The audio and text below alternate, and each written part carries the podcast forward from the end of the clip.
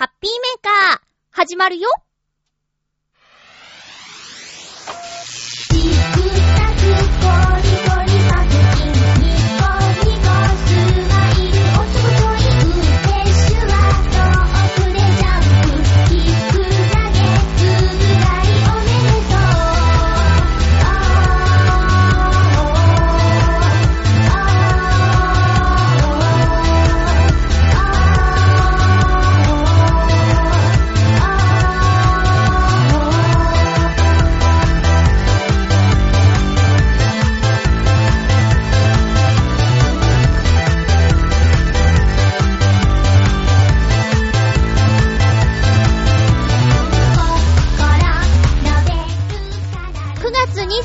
22日、まゆちょのハッピーメーカー。この番組は、ハッピーな時間を一緒に過ごしましょうというコンセプトのもと、ちょあへよ .com のサポートでお届けしております。さて、ここで問題です。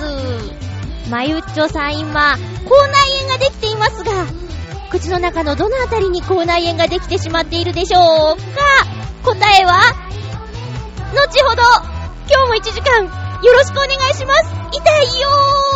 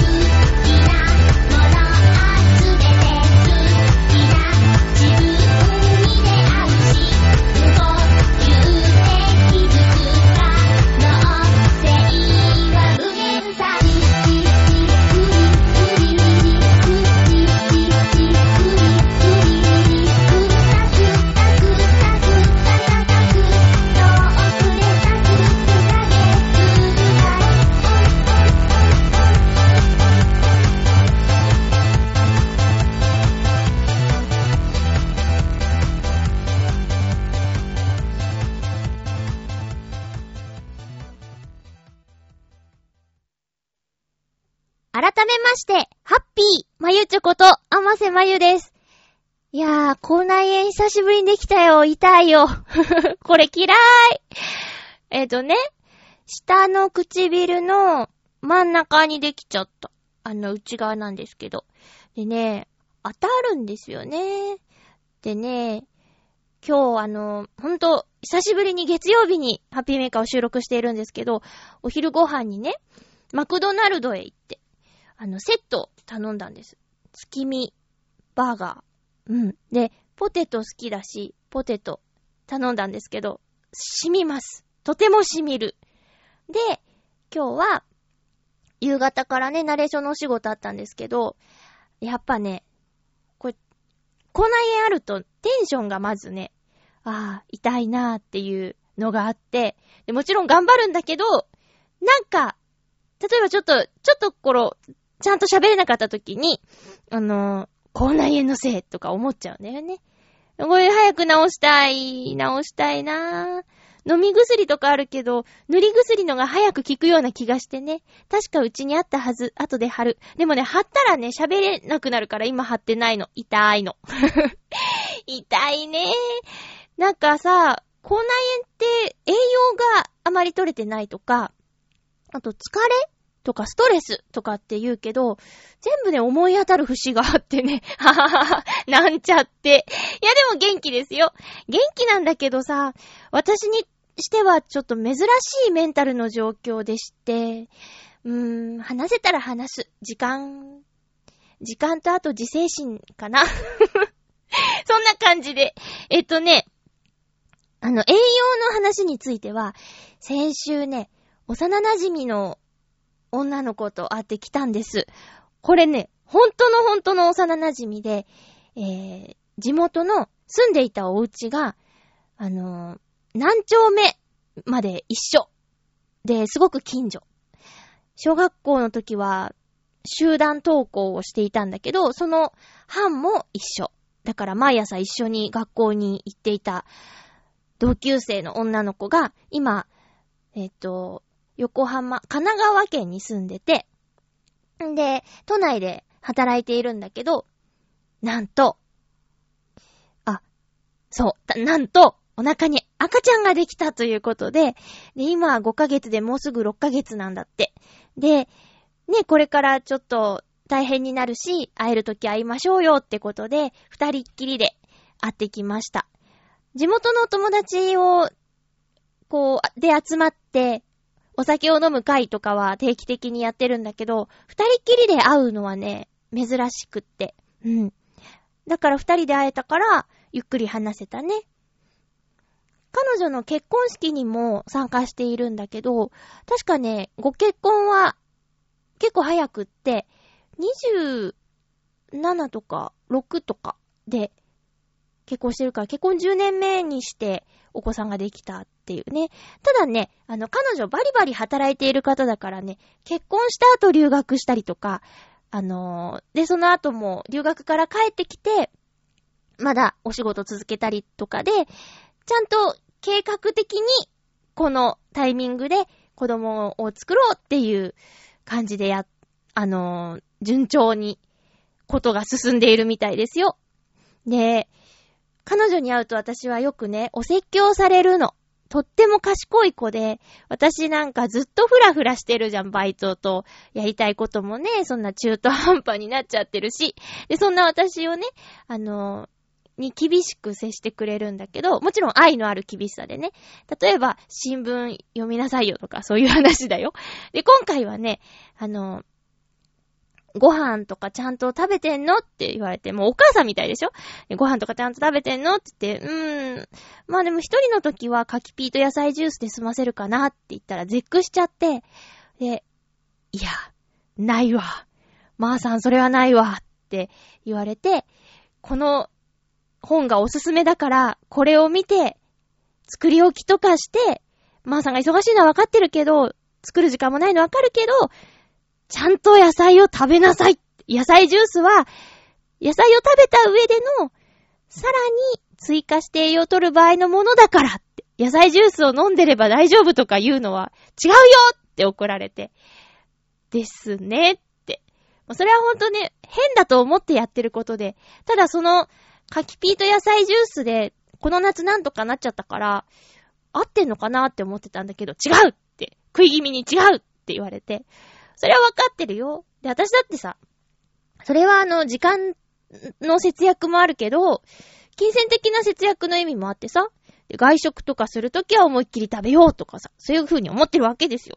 なんか偉そうに言うことでもないけどね。で、ね、一人じゃなければご飯も作るし、やればできる子 YDK ですよ。これ、全国で流れてる CM かな？わかんないけど、まあ、そんな感じで、彼女におすすめされた本をすぐ翌日買って、本買いましたって LINE したら、あの、涙を流してるスタンプが届いて、頑張れって一言来ました。で、あのー、ね、お腹がね、5、6ヶ月だと、そんなポコーって感じじゃないんだけど、ぷくーぐらいかな少し膨らみがある感じで、でももう通常の、あの、パンツスタイルは無理だから、マタニティ用のパンツスタイルでって言って、お腹の上まで、あの、ゴムがあるような感じので、お腹を守ってるんだって。うん。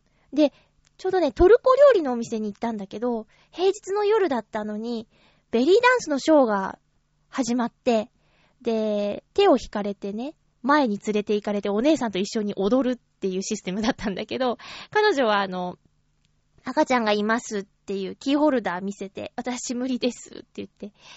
で、私はまんまと連れて行かれて、ダンスがとても苦手なので、最初、ええーって思ったの。あと、他のお客さんが連れて行かれるたびに、あー来ないでくれ来ないで来ないでって思ってたら、やっぱり手を取られて連れて行かれてしまって、で、お姉さんの真似をして踊ればよかったんだけど、他のあの、サラリーマンのおじさんと手を繋いで、なんかイェイイェイってやってたらなんか楽しくなってきて、結構楽しそうに踊ってたねってそのお友達に言われて動画まで撮られててね。まあまあ、そんな、そんな日もありました。いやーでもね、あまり親しい人がお母さんになるっていうのがね、なくて、うーん、声の仕事関係で知り合った人たちには一人、二人かないるけど、じゃあ生まれてからお子さんに会うぐらいの仲の良さかって言ったらそうでもなくて。だからね、多分今回、ね、お子さんができたことは、これからもきっと親しくするだろうから、何かプレゼントとか、そういうの考えちゃってますね、今から。で、ちょうど同じようなタイミングで、声の仕事先のディレディレクターさんも、もうすぐパパになるって言って。なんかタイミング的には1ヶ月ずれてるぐらいかな。だから、ちょっと、次のね、年明けは、出産祝いを用意しないとっていうことでね、えー、考えてます。ただ私が出産祝いを買うお店はもう決めてあって、これおすすめなんだけど、エビスの三越の中にあるベビー用品のお店でね。で、結構可愛いのとかも多いんだけどさ、なんだかんだで赤ちゃんって肌が弱いっていうか、繊細だから、いいものを、シンプルだけどいいものをあげたいと思って調べたお店なの。で、見つけて、で、声のお仕事の声優の養成所で同期だったお姉さんに、それをプレゼントしたんだけど、ほんとシンプルなんだけど、一番甘瀬のくれたの使ってるって言ってくれて。で、その子供も、それを気に入ってるっぽくてって言ってくれて、もうそれから、じゃあ私は出産祝いはあの店で買おうって決めたんですよ。とね、オーガニックコットンだから、むちゃくちゃ値は張るんだけど、でも、でもね、それを自分たちで用意しようと思ったら大変だけど、プレゼントとしてならね、うん、いいんじゃないかなと思って。ねえ、いやーすごいねで、やっぱりね、まー、さんどうなのってなるわけで。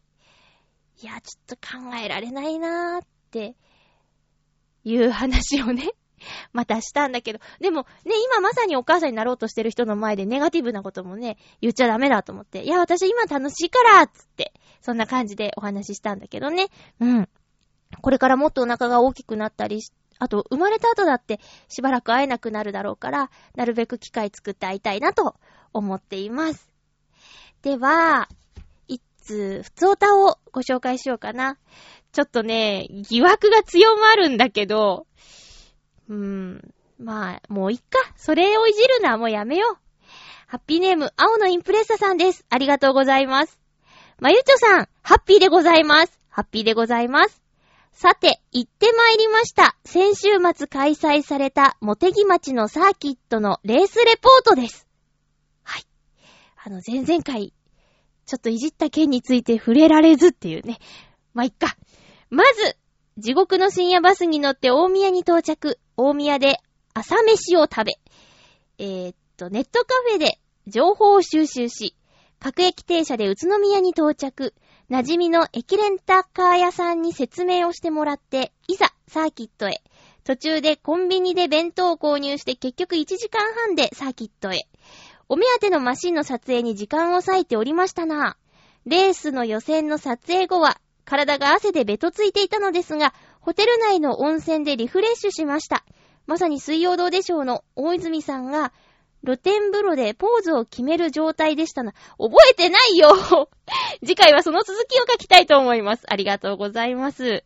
あの、プレミアムチケットが売り切れてたのに再販されててなんや、なんやねんって言ってた、あの、モテギ町のね、イベントですよね。そうなんだ。まだあの、本編の話に行けてない会場に着いたよ。サーキットの写真撮ったよってマシンの撮影撮った、撮影したよっていう話でした。青のインプレッサーさん。あー、まあ、いっか。じゃあ、えっと、次のお便りも、続きも待っています。ちょ、どんな方なんだろうな、青のインプレッサーさんって。ねえ、不思議な方ですよね。ちょっと、いくつか質問投げかけて、まあ、そんなことしたら、いっか、しないしない、そんなことしない。えっと、お便りお待ちしております。ありがとうございます。え、これサーキットの話、ほんと、なんか毎回言う、毎回言ってるんだけど、あの、イタジェラのお二人は車好きだから、そっちにも送ってあげたらどうかなって思うんですよね。もうちょっと、なんか、こう、深く掘り下げたお話ができると思うんだけどな。宇都宮、今年行きましたよ、宇都宮。駅前餃子推しすごかった。餃子の銅像とかあった。ただ撮影したかったんだけど、あのー、ちょうど、なでしこ、サッカーのね、なでしこジャパンの応援のタスキとか引っかかっちゃってて、いや、それいらないんだけど、餃子が撮りたいんだけどっていう状態だったから、特にアップもしてないと思うんですけどね。へえ、いいね。青森県からでも、だもんね、来てね。すごいや。青森県から大宮まで夜行バスに乗ったのね。すごいな。すごい距離だと思うよ。うん。岡山まで、え、伊勢まで8時間。で、岡山まで何時間？同じぐらい？そんなはずないか。いや、そんなはずあるか。いや、とにかく、私は夜行バス大丈夫な人だから。うん。平気なの。乗り物に乗ってる方が眠れるのよ。で、多分、いつもよりたくさん寝てるから、到着後元気か寝すぎて頭が痛いかのどっちかです。青のいプレイサさん、ふつおたありがとうございました。それではコーナーに行きますよ。ハッピーもぐもぐもう毎週やるから、これ。で、これを理由に、美味しいもん食べちゃうからね。飲んじゃうからね。えっと、あ、ところで、ハッピーもぐもぐとかハッピーごくごくのアイテムを収録後アップしますって言ってるの一切やってなかったことを思い出して、ちょっと、あ、今撮っていいですか？えー、今日のもぐもぐアイテムは、セブンイレブンのスイーツです。これはね、名前で選んだな。とね、もちぷにゃっていうスイーツを選んでみました。注意書きに、クリームがとても柔らかいので、こぼれないように注意してお召し上がりくださいって書いてある。うー、気をつけよう。もちぷにゃ。あぷにゃぷにゃする。ぷにょぷにょじゃなくて、ぷにゃぷにゃする。えー、美味しそう。食べちゃうぞ。いただきまーす。え、でも、ブニューってなったらどうしよう。ティッシュとかないな。気をつけて変わる。おー。うーん。うん。うん。お。うんとね。生地は、とても薄いんだけど、もちもちしてるから、ボリュームを感じます。で、クリームがぎっしり入ってる。すごくね、小さな食べ物なんだけど、うん、ずっしりするなと思ったら、このクリームがパンパンに入ってるからだ。で、生地が薄いからといって、軽くはなくて、ほんと、ぷにゃぷにゃしてる。で、なんだろうな。ちょっと塩分を感じる。生地の周りに。少しだけね。うん。これでもガブって言ったらほんとクリームがブルーって出てきそう。うん。うん。美味しい。これサイズ的にもちょっとお菓子にいいかも。カロリーは188キロカロリー。今目に入っちゃった。まあまあでもね。これぐらいならいいんじゃない？うん。えー、ということで、セブンイレブンのスイーツ、もちぷにゃをご紹介しました。美味しいです。あのー、私ね、一番よく使うコンビニはセブンイレブンです。うーん、おでんも一番好きだし、あとおにぎりも一番好き。あと冷やし中華とか、ドリアグラタンとかも、なんか、セブンイレブン相性がいいっていうか、好みが合うというか、うん。そんな感じです。えー、じゃあ、ちょっとこのもちぷにゃを食したいという意味も込めまして、一曲、曲をお届けしようかな。今日はね、あの、ライブ音源じゃなくて、久しぶりにアルバム、ポムルズから、聴いてください。恋歌です。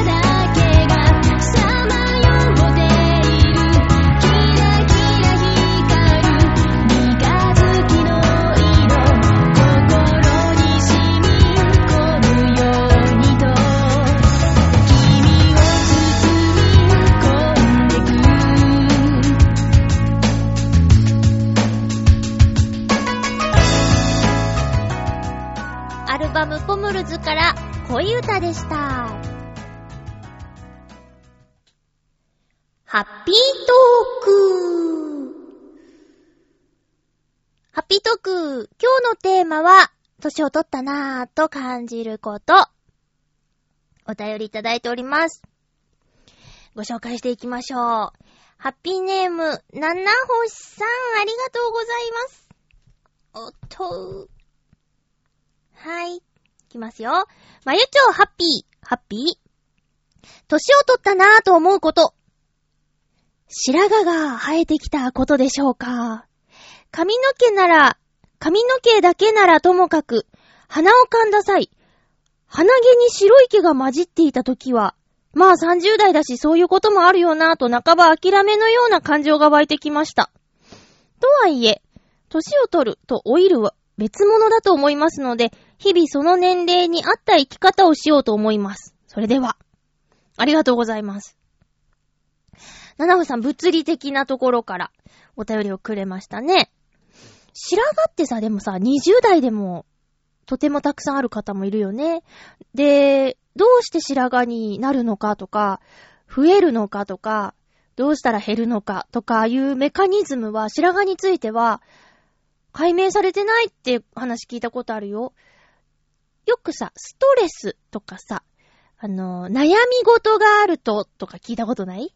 白髪になる理由っていうか原因？悩み事なんかみんなあるしさ。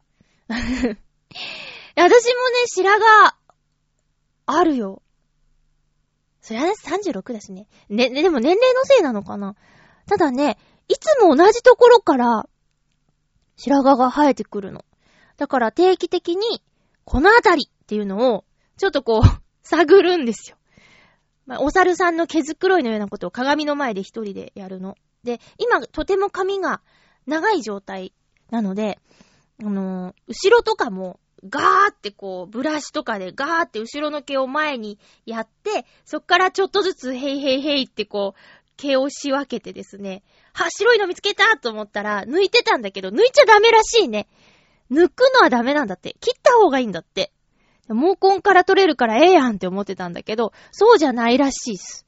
それはね、あ、抜いちゃダメよって、職場のお姉様が言ってた。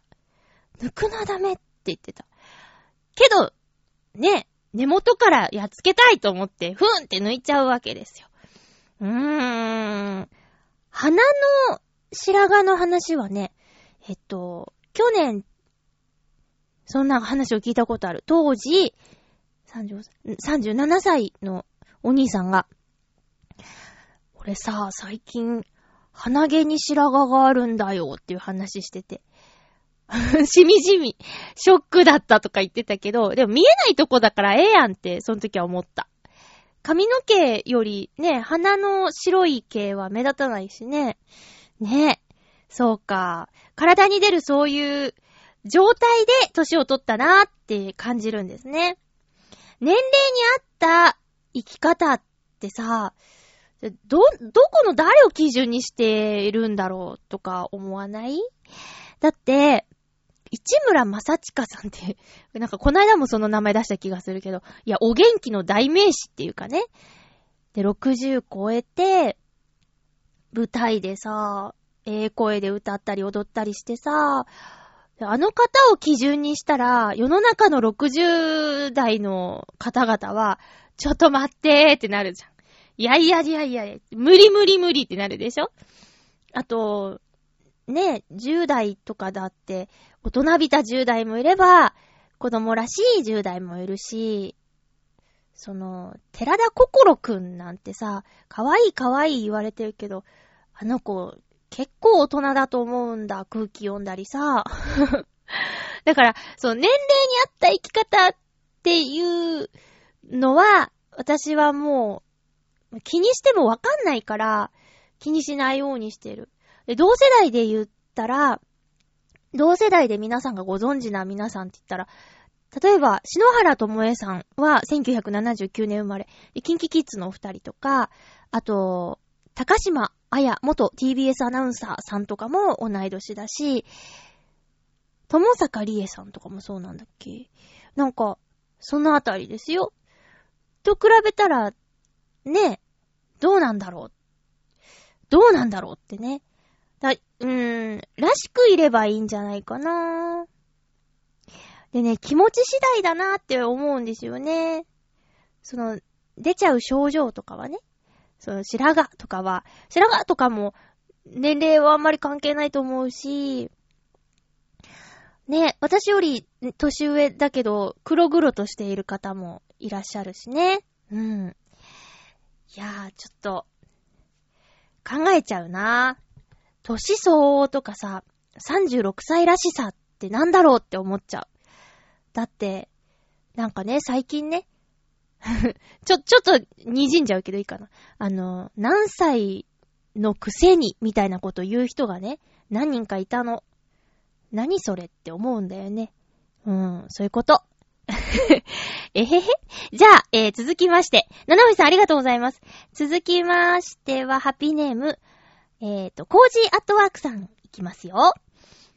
まゆちょハッピー、ハッピー。私が年を取ったと思うのは、知っていることが増えてしまったことを感じた時です。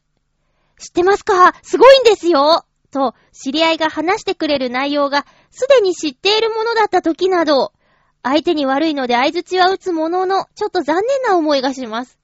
どうもそうしたことは年々多くなっているような気がして、これは年を取った証拠なのかもしれません。おー、これ面白いね。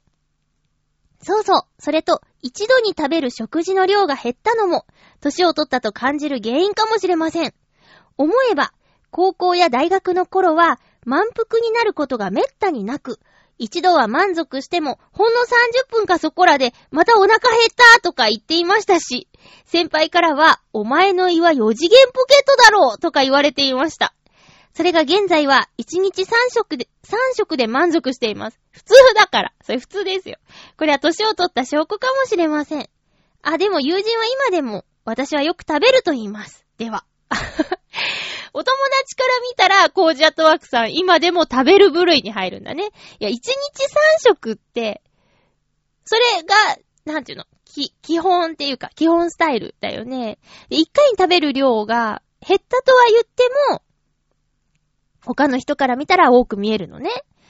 なるほどね。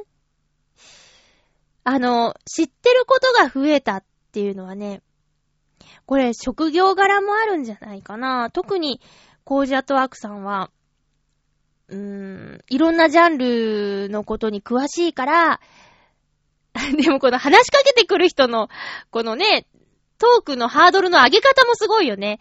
知ってますか？すごいんですよあのですねって、すごい話が来るんだって思っちゃうじゃん。私もたまに、こないだ面白いことがあったんだよって言って、話し始めてしまった。面白いことって言っちゃったから、相手は面白さを期待しているに違いないって思って、やばいって感じることもあるよ。どんな話だろう、例えば。でもね、コージアットワークさんの優しさっていうか、あ、それ知ってるよって言わないところね。これね、いるんです結構いるの。ああ、それね、うーん、知ってる知ってる、聞いたーとか。いや、それはね、多分本心、本心なんだけど、大したことじゃないじゃん。ね。別に知ってたって知らなくたって。そこを、ほーんつって、合図中ってあげる。コージアットワークさん、いいと思うなぁ。相手はだってさ、とっておきを持ってきたテンションで話してるんだもんね。うん。あ、そんなコージアットワークさんも知らない話を、ハッピーメーカーでできたとしたら、あの話知らなかったよって言ってほしいなって思います。うん。今ちょっと思い浮かばないんだけど。今は思い浮かばないんだけど、えー、っとね、そうだな。この時期ちょっと待ちわびている梨の品種があって、これね、長いリスナーさんご存知だと思うんですけど、栃木県の名物、にっこり梨っていうのがね、あの、以前お便りくれくれていたにっこりさんというリスナーさんからいただいて、食べて、虜になって、見かけたらちょっとお高いんだけど、買ってしまうぐらいいい梨なんですよ。コージャットワークさん、食べたことありますか？あるかな？あるんだろうな？どうでしょうか？来週お便りお待ちしております。えー、っと、私もね、最近あまりお腹が、えー、減らないというか、減るんだけど、定食一人前食べきれないとか、そんな感じかな。うん。ダイエットの意識っていうのは、まあ常にね、今より痩せていたいという気持ちはあるけど、そのためにわざと我慢して食べないようにしてるとかじゃなくて、単純にね、食べきれないっていう状況があって。だから、一人でご飯行ったらもう、最初からご飯減らせるなら減らすとか、するし、誰かと行くときには、ちょ、もらってもらえるかなとかって感じでね。なんか残して残飯にするのはとても嫌なので、なんとかしたいなっていうのはあるんですけど、そうなんですよ。今日もだからね、マクドナルドへ行って 普通に言っちゃった。マック行って、で、な、月見バーガーセット、ポテトとドリンクとバーガーのセット頼んでね。で、ポテト好きだし、冷めた冷たいポテトは美味しさが半減するから、ポテトから攻め込んだんですよ。ポテト平らげた後、バーガー行ったんですけど、もうね、3、4口ぐらいで満腹中枢が、ん、無理無理無理って言い出して、でもさすがにハンバーガーをさ、あげられないじゃん。だから、ちょっとずつ、押し込む形にしてね、うん、あー、お腹がいっぱいだって。で、アイスティーで流し込む。あの、ホットドッグをさ、えっと、何本食べられるかっていう大食い選手権アメリカでやるでしょ。あんなイメージですよ。だからハンバーガー口にして、アイスティーでグーグーって入れてっていう。だからね、苦しくてしょうがなかったけど。そんな感じかなあと、そうね。好きなのはコース料理ですね。美味しいものをちょっとずつ、ゆっくり食べるから、なんか、あれ好きだな。家じゃきっと作らないだろう。あんな一気に、お多い種類の、えー、ちょこちょこオードブルとか。あそういう意味じゃ、私この一週間、食に贅沢だったかもしれない。また柿ピー野菜ジュース生生活をしないと、ちょっと金銭面がやばいかもしれないですね。ダメです。ダメですね。えー、コージーアットワークさん、ありがとうございました。続きましては、ハッピーネーム、フクロウのキスさんからいただいております。ありがとうございます。まゆちょさん皆様、ハッピーハッピー？今回のテーマ、年を取ったなぁと感じることについて。私は、体力については、今でもトップ選手を除いた大学生選手を、体力で圧倒できるくらいに運動できます。おー。そして、頭の方も錆びついてるとも思っていません。うん。なので、私自身が感じる私の能力面では、年を取ったと感じていません。精神的な成熟度については、残念極まりないことに、高校時代からほとんど成長がなく、全くもって未熟というか、愚か者のままなので 面白いよ。やはり、年を取ったと感じることもありません。あえて言うならば、我が家系の宿命に従って笑い、頭髪が薄くなってきたように思いますが、おー。これは身内を見ていると若い時から起こり得ることなので、年を取ったと感じる要素でもありません。ただ唯一、その瞬間に年を取ったと感じることがあるのは、メイができたことで、おじさんと呼ばれる時でしょうか。しかもメイたちはまだまだ大きい方も2歳で、私のことをおじさんとは呼ばず、これを言うのがもっぱら弟夫婦だということがダメージを大きくしているような気がします。苦笑。今までは上の弟夫婦だけだったのですが、もうじき下の弟夫婦にも子供が生まれるということで、これからさらに精神攻撃を仕掛けてくる人々が増えそうです。まあ、喜ばしいことなのですがね。それでは。ありがとうございます。そうか。肩書きがおじさんになってしまったんですね。そうですね。喜ばしいことですよ。へえ、あ、二人弟さんがいて、どちらもお子さんがいらっしゃるという。これから誕生するという。すごくいい話ですね。前半の自分のことについて、あの体力も頭も問題なく、能力面の老いを感じないっていう話ですけど、私ね、その能力面で老いを感じたなって思うことは、あの、思い出せなくなっていろいろ。名前とか。ああの、あのドラマに出てたあの、あの俳優さんなんだっけ？とかっていうのが増えててね。それってやっぱり老いの兆候だよね。まあ、以前からね、人のことあまり覚えられないんですけど。あとなんだろうな、自分で言うとなんだろう。体力は、以前からない方だったので、衰えという感じはあまりしないかな。うーん。はあ、けどあれかな。肌ツヤの面かな 言うたらけどそれも、それもね、あまりね、いいことではないと思うんですけど、お化粧とかしない分、あのえ、そういう意味でのお肌の疲労はないかな。ただ、しないからこその日焼け跡とか、シミそばかす系は、あるんでしょうね。なんか悲しいテーマになってきたな、これな。いや、そうですね。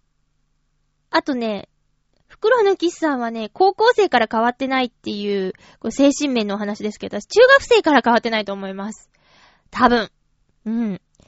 そういう意味では成長が 一緒です一緒全然ないです。でもそこはね、悪いことじゃないと思っています。うん。大丈夫。だってこれで今生きてんだもん。大丈夫だ。きっと大丈夫さ。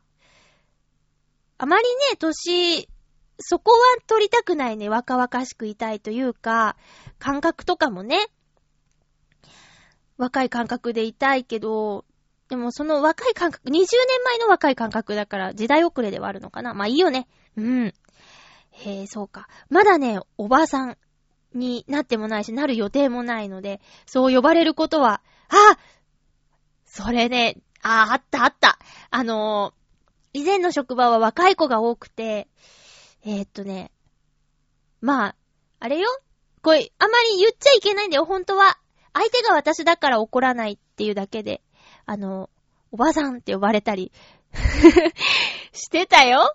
で、ねやっぱりね、そう呼ばれると、おばさんキャラになっちゃうと、ちょっと、おばさんになっちゃう気がするの。で、周りに若い子が多くて、自分の10個もしたかとか、思っちゃうとさ、わあ、そっかーって、10年。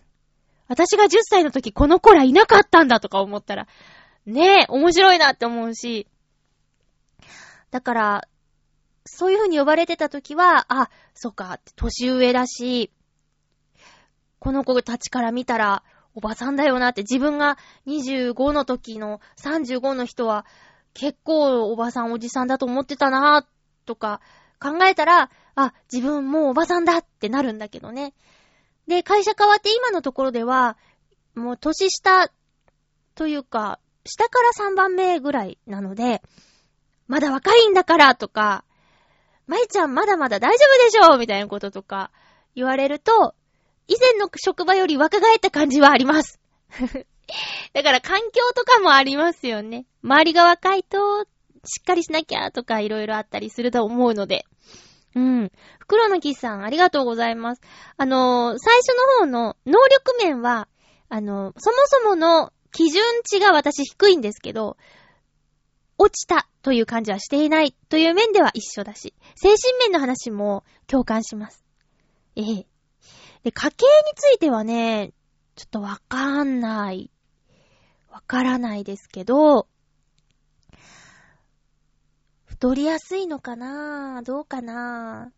そこはね、気をつけたいなって思います。お便り、ありがとうございました。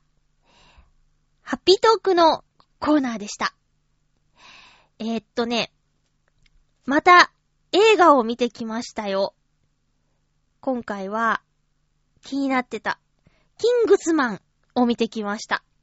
で、この作品はまだ公開から2週間ぐらいなので、あまりいろんな話はしないでおこうと思うんですけど、なんでこの映画を見に行ったかというと、とりあえず予告編で、すごい面白そうって思ったから。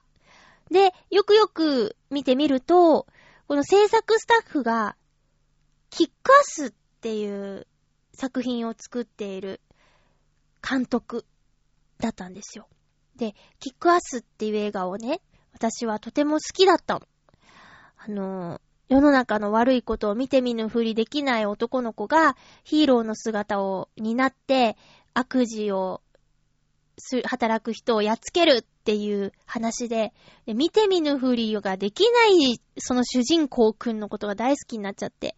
で、小さな女の子、10歳ぐらいの女の子、ヒットガールという役名の女の子が、結構ね、うーん、やんちゃで、ナイフで敵を切ったりとかするシーンがあるから、グロテスクなところもあるんだけど、それでもその映画の主題っていうかテーマが気に入ったので、大好きだったんですよ。で、その同じ監督の作品っていうこともあって、キングスマン見に行ったんですけど、これはね、あのー、私にはね、ちょっと映像が刺激的すぎて、えー、っと、面白かったんだけど、もう一回見る勇気がないっていう感想かな。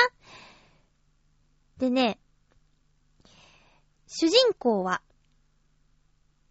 英国王のスピーチの主演をしたコリン・ファースさん。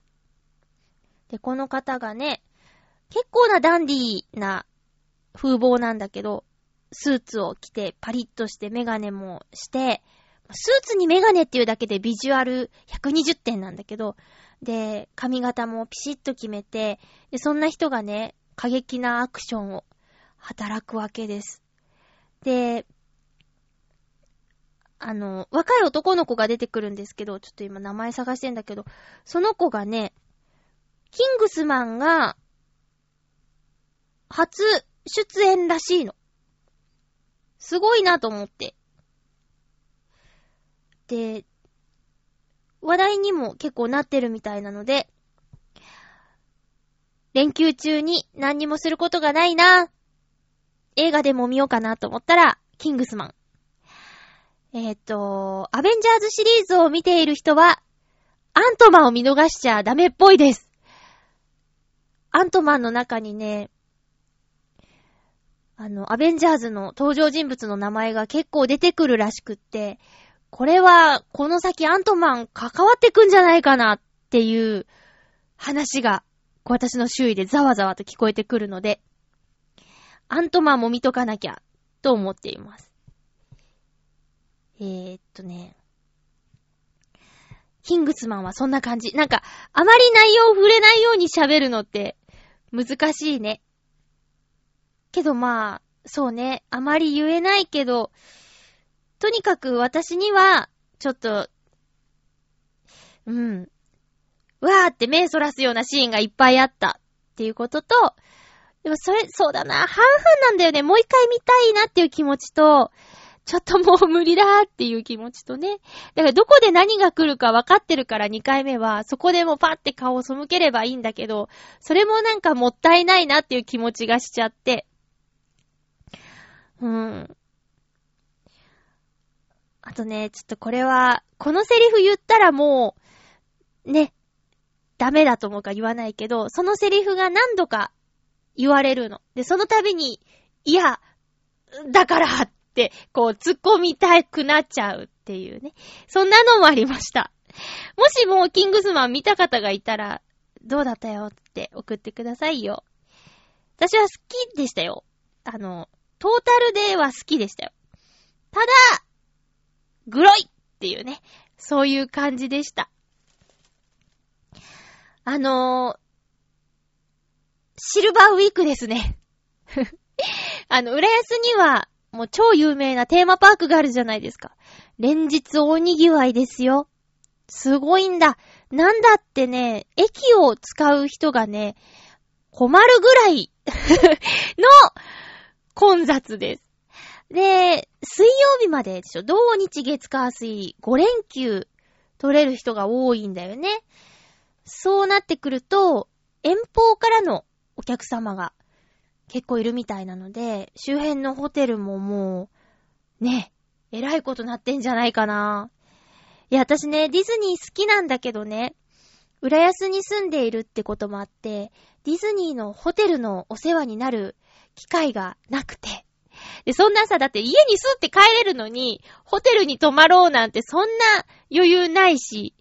ただまあ、ね、あの、アンバサダーホテル、ホテルミラコスター、ディズニーランドホテル、それぞれおもてなしが素晴らしいって話が聞こえてくると、一度は行ってみたいなと思うんだけど、でも でも帰れるじゃんってね。帰れるんだもん。それはね、叶わない希望だなって自分では思っています。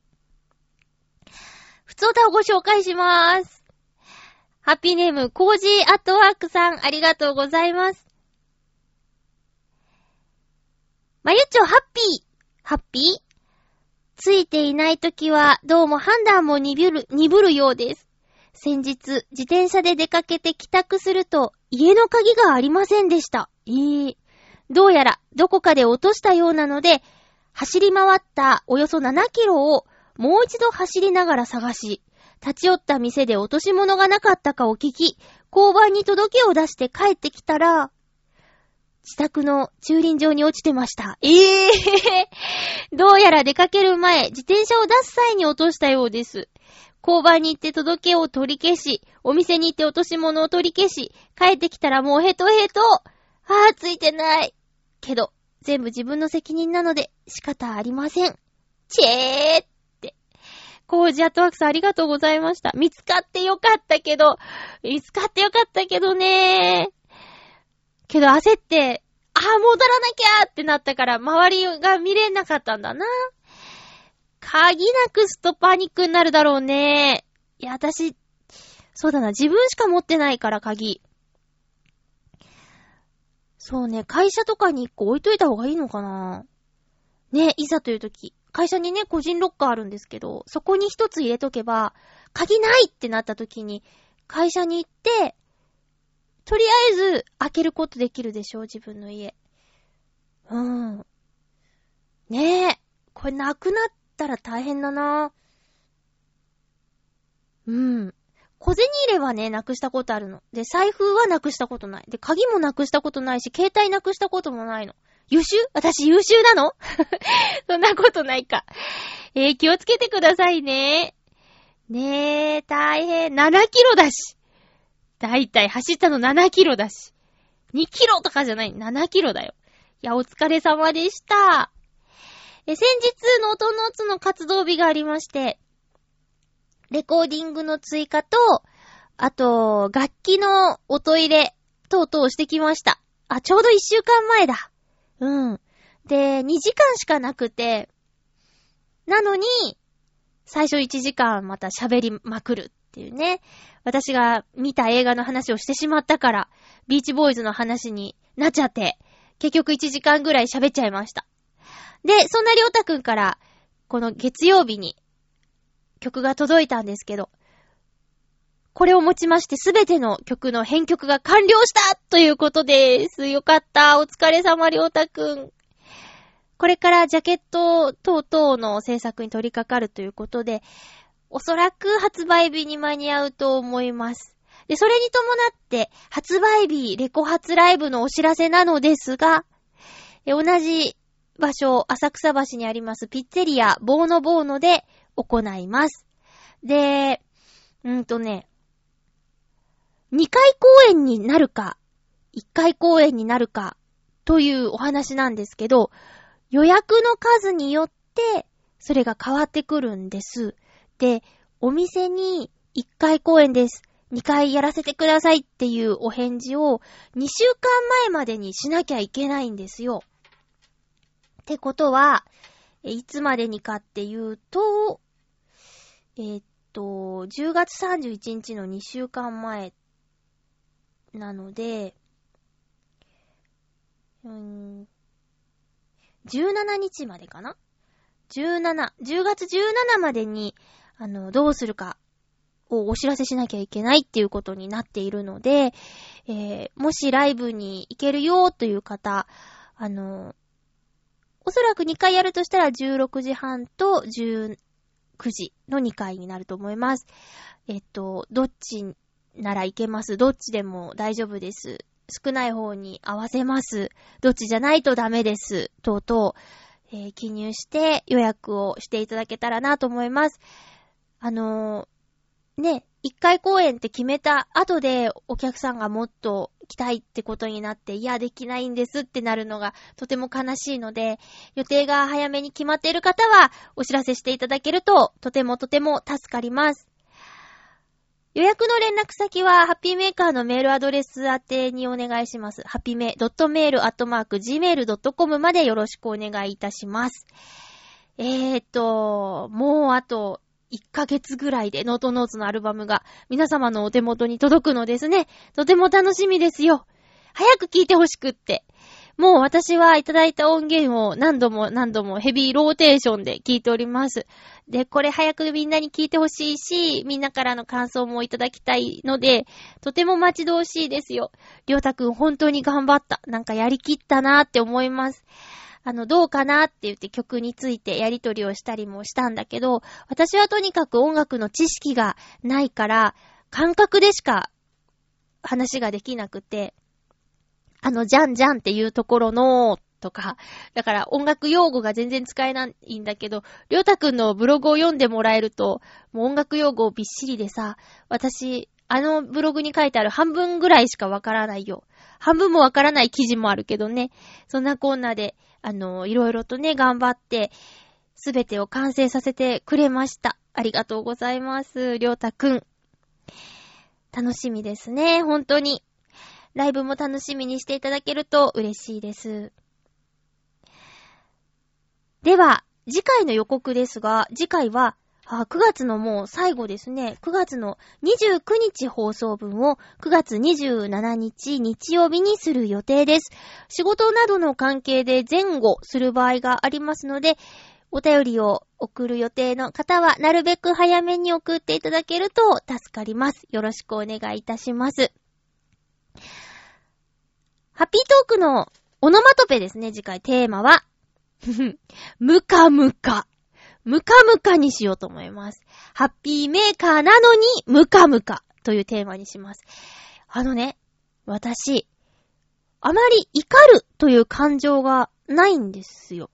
怒りという感情が、を持つことがね、ほとんどなくて、で、大体自分のことになると、自分のことで嫌なことがあると、あの残念とか、がっかりとか、そういう感情になるの。